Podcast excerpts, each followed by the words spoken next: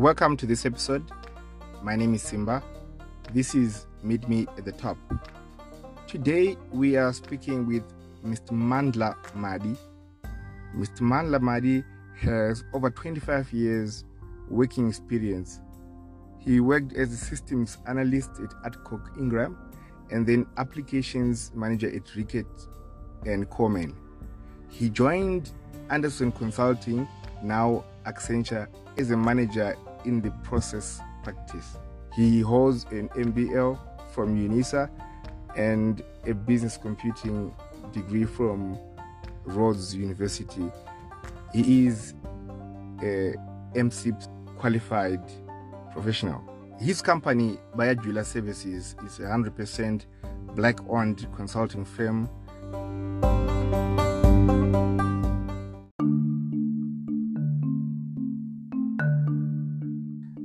So, welcome, Mr. Madi. I would say maybe the first question to you would be how you started and uh, where you are so far in your career. Thank you. Thank you, Mr. Msonsa. And thank you for the invitation here. Yeah, my, my name is Mandla Madi. I don't know where to start with regards to my career, but I graduated with a BSc in mathematics and, and computer science at Rhodes University.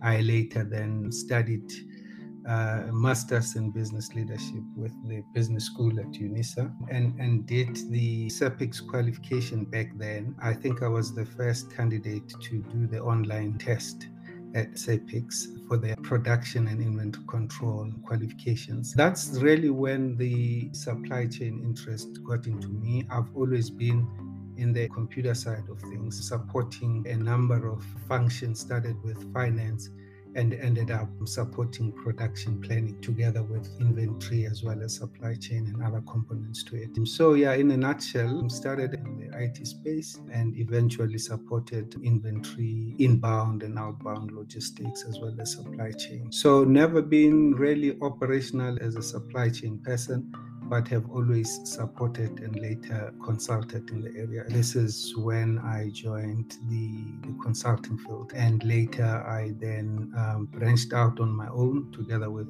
a group of other aspiring consultants to form our own company. So I have been working for myself for the past 25 years. I think I'll pause there. Um, that is moving from the different um, fields which you, you, have been which part of your career did you enjoy most? Of course when i joined andersen consulting I, I had to belong to a competency. So i belonged to a competency called processes but in that competency you had supply chain house there as well. So, a combination of supply chain and technology was really something that attracted my attention as a career that one could follow. To this day, the company that I run with with a couple of my colleagues focuses on procurement as well as procurement and supply technology. We are a partner of SAP and we we implement procurement based solutions whether um, online or on premise or, or cloud based. Do you have points that you say this has changed so much from when we started? Oh, yeah, most definitely. I mean, technology has been a a caterpillar of innovation in the space of procurement and supply. I remember back in the days when the RFID technology wa- was introduced in South Africa in particular, and I was involved in a huge project to automate a, a warehouse of a a pharmaceutical company. So th- those technologies still exist, but in different forms. And uh, you have technology that is agile now, that is able to meet certain demands that you would not have been able to do back then. I did say to you that I was, and I'm, I'm talking here under correction, that I was the first student of SAPICS to write the, the exams online and you got the results almost immediately. So you can see how technology has transcended and this is the exams that are set in America. So to, to that end, yeah, technology has basically changed the way we do things. Do you have a mentor? Do you have someone who has a constant support? Not to be specific on any person, but I have worked with quite competent colleagues. I still have my fellow directors in the company that we run are, are an inspiration to me. They are younger, far younger than I, I, am, and they have so much energy that that reminds me of my early days. So they are an inspiration right now. But I have worked with quite a lot of very competent and people who really bring out inspiration and and yeah in a way you did look up to them from the early days of my career in IT. But really, to single out one person, I think it would be difficult for me to do. yeah, as a person who has evolved oh. to, mm-hmm. to a mastery are you mentoring anyone? Yes, I think I mentored quite a lot of people. Yeah, perhaps when I'm thinking back on the previous question you asked me, we had an, a CEO at Andersen Consulting. I just, I think his, his surname was was Shaheen. He was inspirational in a way that that I got to know of it later on uh, in my career. But he used to write um, weekly sort of notes that was received by all Andersen Consulting employees around the world and I mean the way that he spoke about the, the company values and how he used the company values to inspire really was inspirational to me. And I think if, there, there is one person to single out, that would be Shaheen. The objectives of this podcast is to give an opportunity to hear from the brightest stars in a, in, in a way that is accessible because to get a mentor it can be quite a difficult thing. Time is a factor. So we are very happy to to have you here. And you can already know that you have uh, you're going to mentor thousands and thousands of people by just listening to this uh, podcast. When we look at the current industry where we are what are the challenges that you are seeing? Yeah so I, I, think invariably, if you look at manufacturing as an industry, I mean, you would be producing a product um, that is probably made of a number of material or, or, or inputs, some of which would be coming internationally from. So your cost structure in the country is always is always a key thing to look at. We we have a very active labor organizations in this country as well, um, rightfully so to fight for the rights of workers and, and ensuring that workers are not ex- exploited in the process. But I, I think there, there are pressures from time to time of costs. If you then sourcing products from overseas, we are a country that is situated, I think, at the, we do have sea and, and we can fly things out, but we really out in the cold, if you like. So the position where we tend to get our costs up a little bit compared to other places. I mean, if you take the airline business, for example, you know, airlines that thrive are airlines that can fly flights into some central place and then use smaller flights to then distribute like Emirates is doing. So the, the positioning of Emirates is quite key to their competitive advantage, for example. And companies like SAA struggle a bit because of the position where we are. There are, of course, relationships that gets established in that industry, but still it doesn't give you the competitive um, advantage that other airlines would have. That, that's just an example. I've spoken about the cost structure here, the labor organizations that are rightfully active in this country. Funding is, is also a problem a little bit if you want want want expansions. I think we've got good financial institutions, but as a small company, we have experienced quite huge barriers when we try to access some of the funding to expand. You focus quite a lot on uh, being customer centric and customer focused. What has been your experience? And maybe let's start off by just understanding what is a customer centered supply chain. What, what does it look like? Mm. Yeah, I think a lot of people are talking now from supply chain to value chain, right? And and really, how, how you define the value chain is to assemble your internal resources based on the on or responding um, um, to customer needs. So that's the difference. So you're still using all the concepts of supply chain, but you bring all those resources in such a way that they support a, a, a, a, a, demand focused or demand customer focus, if you like.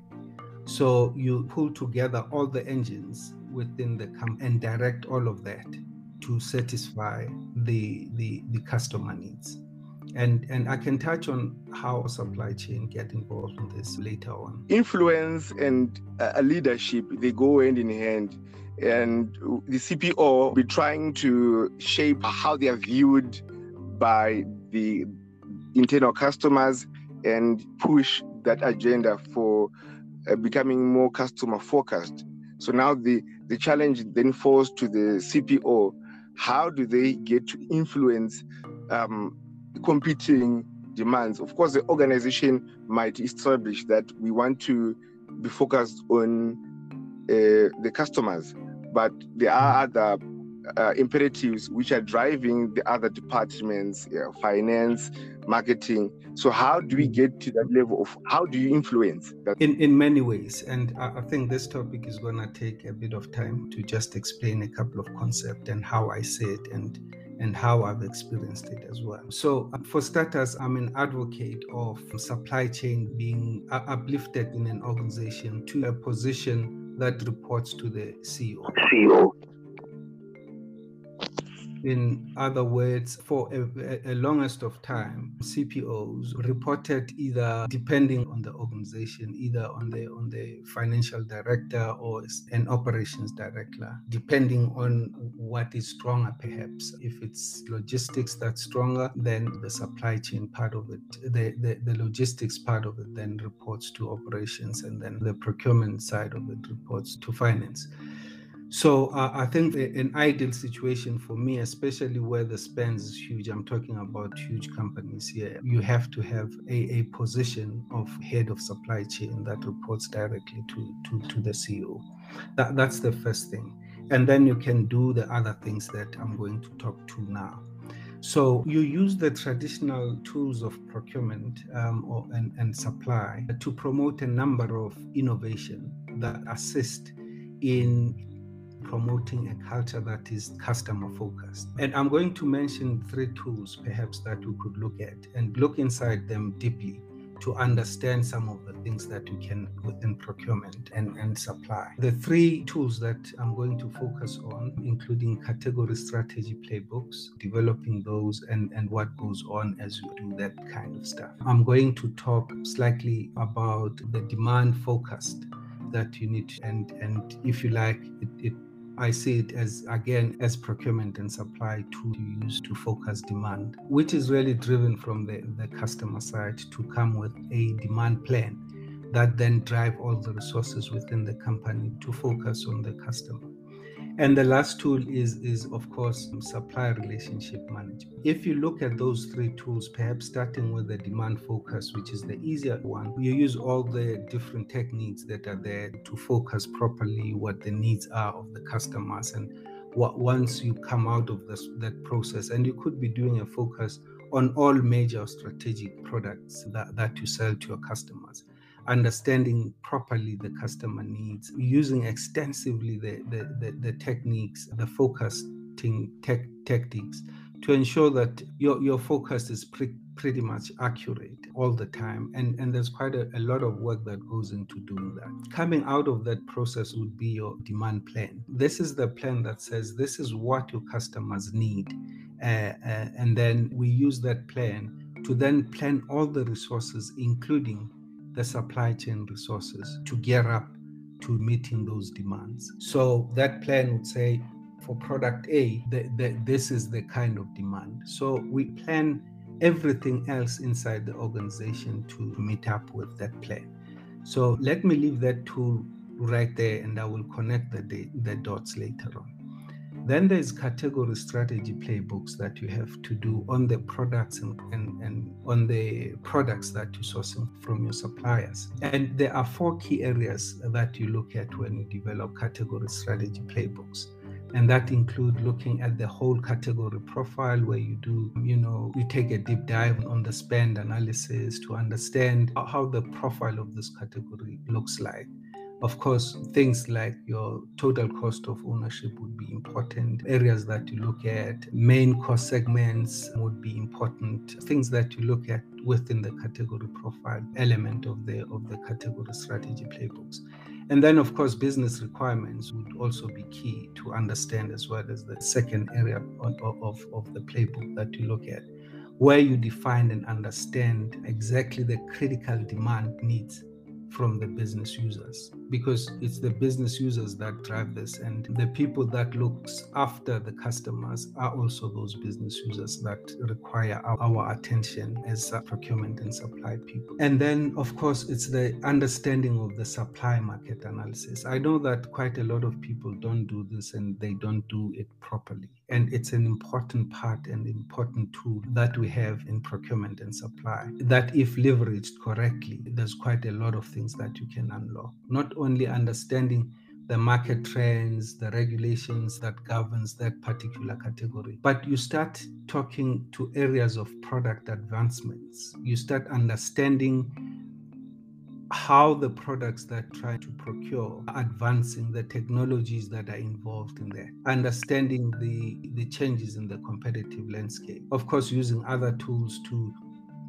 to understand that competitive landscape like Porter's five forces, especially substitute goods. There's a story I often tell about GE, um, General Electric, under Jack Welch, those many years ago, where certain product lines were changed because of intervention of procurement people.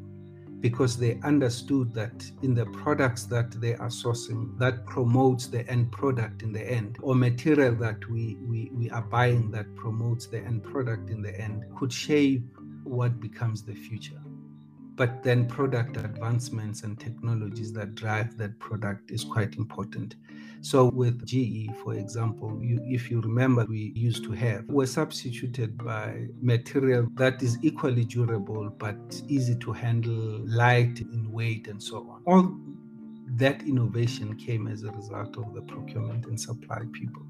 So using the supply market analysis, in particular, product advancement and, and technologies around that, can, can catapult an organization and change the product line that is sold to the customers based on the input coming from the procurement people. I'm beginning to map those dots back to the value chain. So, if you look at the fourth uh, element of the category strategy playbook, sourcing levers that you have, and according to the A.T. Kearney, you've got 64 of those levers that you can use to promote different things, whether it's cutting costs, whether you're benchmarking prices or products, and so on. But those give you insights that are special in changing the products that we sell to our clients if used very cleverly. One of those levers is called intervention on demand. So it talks again about in, inter, in, in inventions. And if you use that lever correctly and innovatively, you can be able to change certain product lines that goes to your clients if you use them. And one day when we have plenty of time,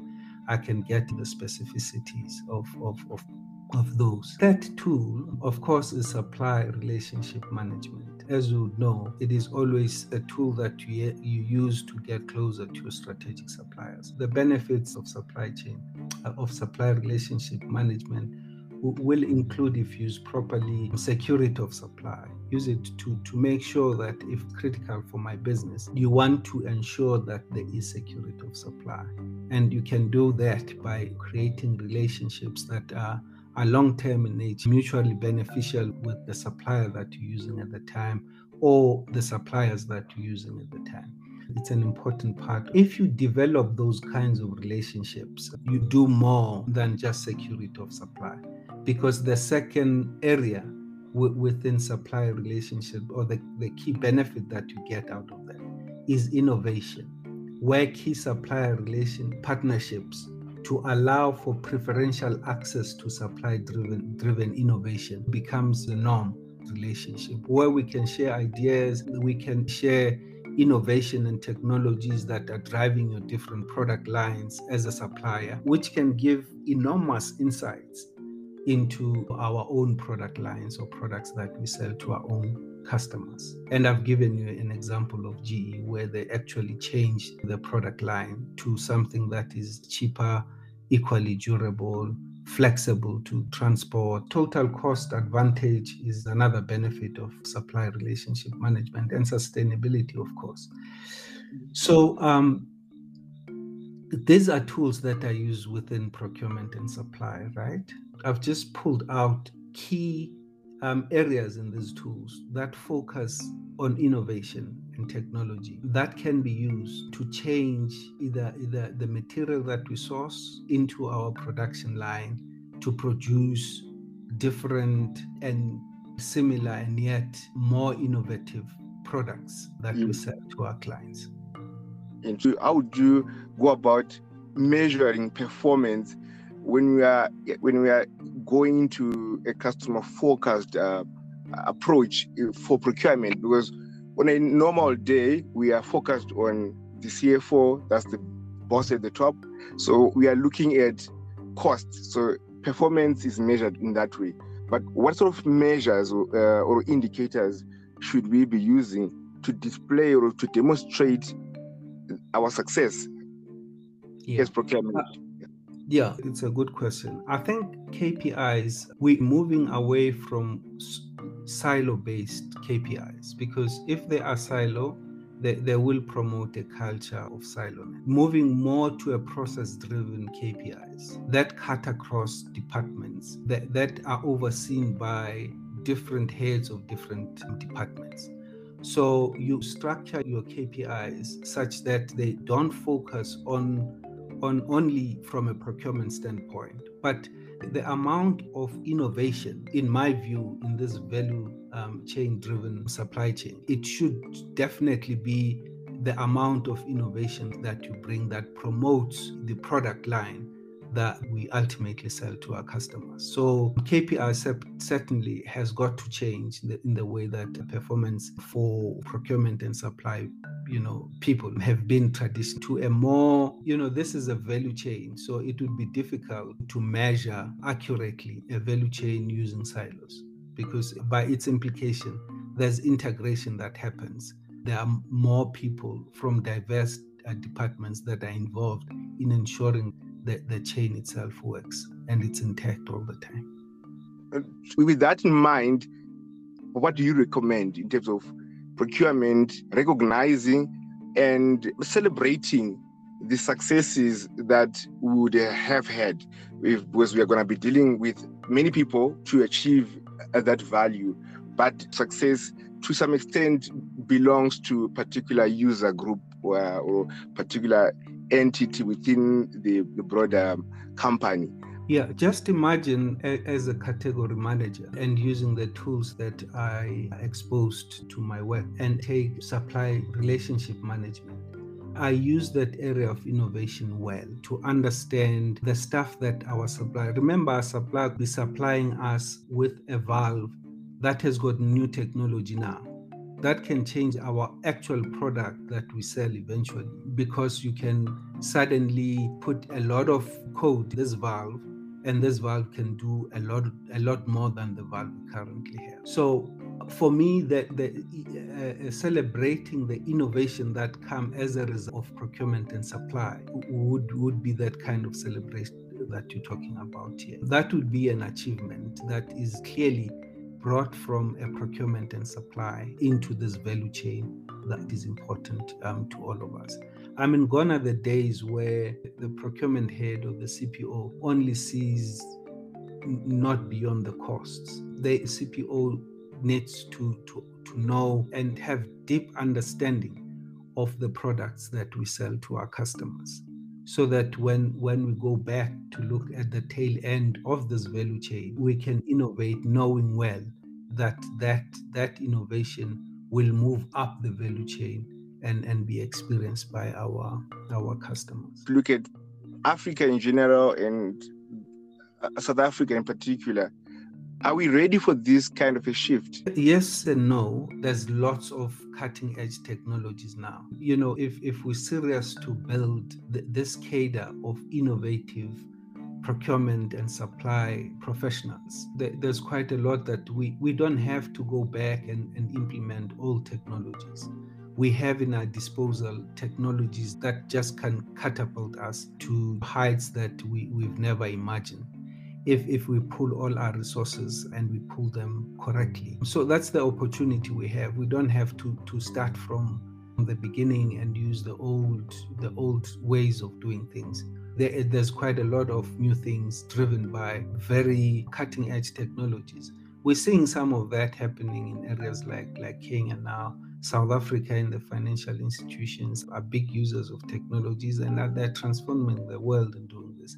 Using our comparative advantage, understanding very well what they are, can change a lot of things. I mean, if you look at energy, we, we're still using old kinds of technology, but we, we have all the ingredients and inputs of cutting edge current technologies like solar, wind, and, and all those renewable energies that we have not thought about. But they, they are here, they are in abundance in Africa. Why not use it and catapult Africa into something that is totally different? But we need to pull all those resources in a very constructive way to get there.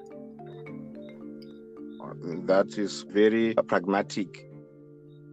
Let's look at another element within this overall topic, uh, so to speak. What sort of people would you look to find um, to deliver some form of customer led supply chain? Maybe let me start by saying there are no shortcuts to knowledge. You need to build it and you need to be bold in building the knowledge um, that, that you require to do all these things. That knowledge you acquire through education that you get, professional training that gets done by professional organizations like CIPS, for which you are an esteemed member. And of course, take all the knowledge that you get taught in there put it into practice. It has worked some somewhere else to the extent that you could leverage on that knowledge to the things that needs to be done would be important. Analytic skills are quite critical in doing this kind of work. Business acumen is an absolute key to understand the connect between customers and the resources you have within the, the organization is quite critical. You, you know, understanding the economics of the different levers in procurement and, and supply, it's a key knowledge for to one to understand. Of course, usage of the different tools that we get exposed to, use it properly, be consistent in using them would be the kind of skill that you need to do this kind of work. Yeah, I've, I've seen if, if your question is are you looking for a BCom student or a BSc student, I, I, I don't think it, it, it, really matters for as long as you understand of, of most of the stuff that you'd be doing here would be an invaluable uh, resource to have this kind of thing understanding deeply the tools is quite something that you, you want to have because you need to know when you're doing price benchmark, for example, why you're doing price benchmark, how do you do price benchmark, when do you call it a benchmark. Th- those are some of the examples. But a, a, team is a diverse team. I've worked with economic economists, I've worked, worked with financial guys, I've worked with deep procurement people as well, supply chain people. If it's a logistics bound, there's quite a lot of logistics knowledge that you need to bring to the fore. And the technologies, of course, that drive all this is a critical skill you want to have in your team. Mm. So, even wherever anyone who's listening, CPO, anyone else, a consultant, how do you then get the best out of uh, the team?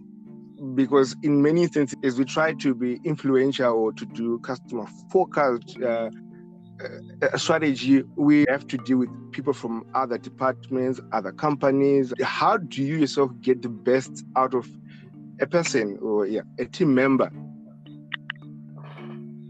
well, uh, uh, leadership is almost important. And of course, coaching and people looking up to you is an important driver. I just told you about, you know, somebody that was very influential in me. I, have never met Mr. Shaheen anywhere in the world. I have read his stuff, but I, wow. I was always motivated to do the best I can I can be. Leadership is absolutely important and you need to walk the talk if you like. Uh, company values are important because although they could be circled and you know some people put them on the wall and they they just get forgotten. But these are tools that you can really use to drive a certain culture within your team or the organization as a whole. So, to the extent that you use those levers to motivate and to get people to commit to things that they are doing.